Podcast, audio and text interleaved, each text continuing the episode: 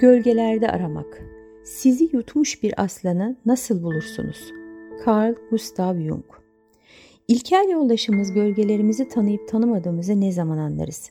Kendimizle ya da ötekilerin gölgeleriyle hayatımızın içinde ne kadar yer kaplıyoruz ya da o gölgelerin neresinde duruyoruz? Bu ilkel mekanizmadan bahsettiğimizde çoğumuz ilkilir, görmezden gelir, yokmuş gibi davranırız. Yetişme çağından itibaren topluma uyum sağlama, yasalara uyma, töreleri, gelenekleri kabul etme, iyi vatandaş, iyi insan olma yolundaki mutlaklık bir gerçeklik midir? Yoksa bilincimizin saklı olan yerlerine hiç yokmuş gibi davrandığımız için bir uykuda olma hali midir? Belki de çoğumuz bu arama ve yüzleşme cesaretini hiç göstermeden yaşam sahnesinden çekilmekteyiz. Edgar Allan Poe yazdığı şiir ve öykülerinde aslında insan ruhunun karanlıklarını ortaya koymadaki ustalığı ile masumla günahkarı, kurbanla celladı, katille maktulü birbiri içine geçirmiştir.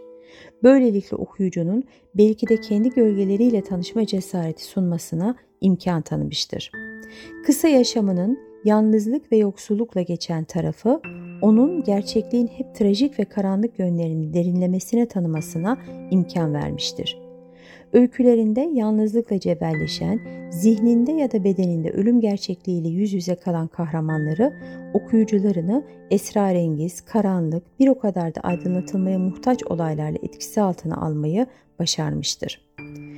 Babasının küçük yaşta evi terk etmesi, Annesinin çok genç yaşta veremden ölmesi, onun bir başka ailenin koruyuculuğuna girmesine neden olmuş, aldığı iyi eğitimlere rağmen belki de yoksun kaldığı, hiçbir zaman tanımlanamayan sevgi ve ilgi eksikliği bağımlılıklarını davetiye çıkartmış, buna rağmen yazmaktan asla vazgeçmemişti.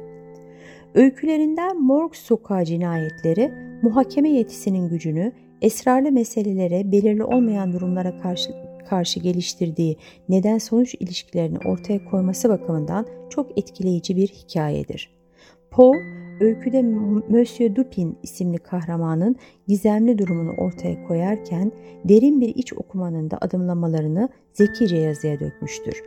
Monsieur Dupin, insanların karanlık taraflarının nasıl bir zihinsel süreçte tasarlanıp somut hale geldiğini şehirde işlenen korkunç cinayet üzerinden ortaya koymuştur kusursuz bir akıl yürütme ile en olmayacak şeylerin aslında en olabilir durumları işaret etmesini kanıtların izlerinde ve ince detaylarda arayarak bulmuştur. Diğer bir öyküsü Usher evinin çöküşü ise Alan Poe'nun doğayı en şairane durumuyla ortaya koyduğu bir anlatım halidir. Öyküde üzerine ölüm, yaz ve çaresizlik giydirdiği virane ama soylu evin içinde yaşananlar, ölüm gerçekliğinin kabul edilmesiyle mücadele eden ikiz kardeşlerin varoluş biçimlerini anlatmaktadır.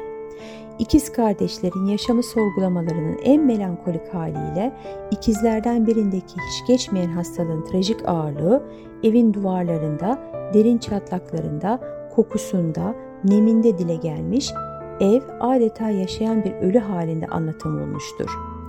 Hikaye Lady Madeline kardeşin hastalığı karşısında doktorların uğraşlarının neticesiz kalması, iğne ipliğe dönen genç kadının diğer kardeş tarafının ızdırabının sona erdirilmesindeki hazin son tüm duyguları adeta seslendiren ev üzerinden olmuştur. Alan Poe'nun imge dünyamızı anlamaya olan hizmetleri de hikayeleri ve şiirleri halinde okuyucularına sunulmuştur.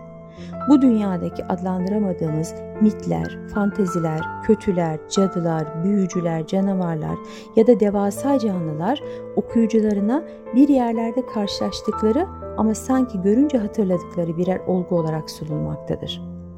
Bunların yaptıkları ya da bize yaptıracakları zihnimizin bastırılmamış, kutsanmamış, sınırlandırılmamış özgür alanlarına hizmet etmekte, suçluluk duygularından arınmış, biraz ayartıcı ama bir o kadar da masum bir keyif vermektedir. Karanlık ve bastırılmış yönler eserlerinde somut olaylarla verilmiş, böylece yazar hiç tanımadığı okuyucuların karanlık gölgelerini aydınlatırken ve deşifre ederken onların da dolaylı izniyle bilincin itiraf edilemeyen alanlarında özgürce dolaşmıştır. Gölge taraflarımızın, kolektif bilinç dışı yanlarımızın kuşaktan kuşağa devredilen miraslarını yazılara dökmüş, adeta vücut buldurmuştur.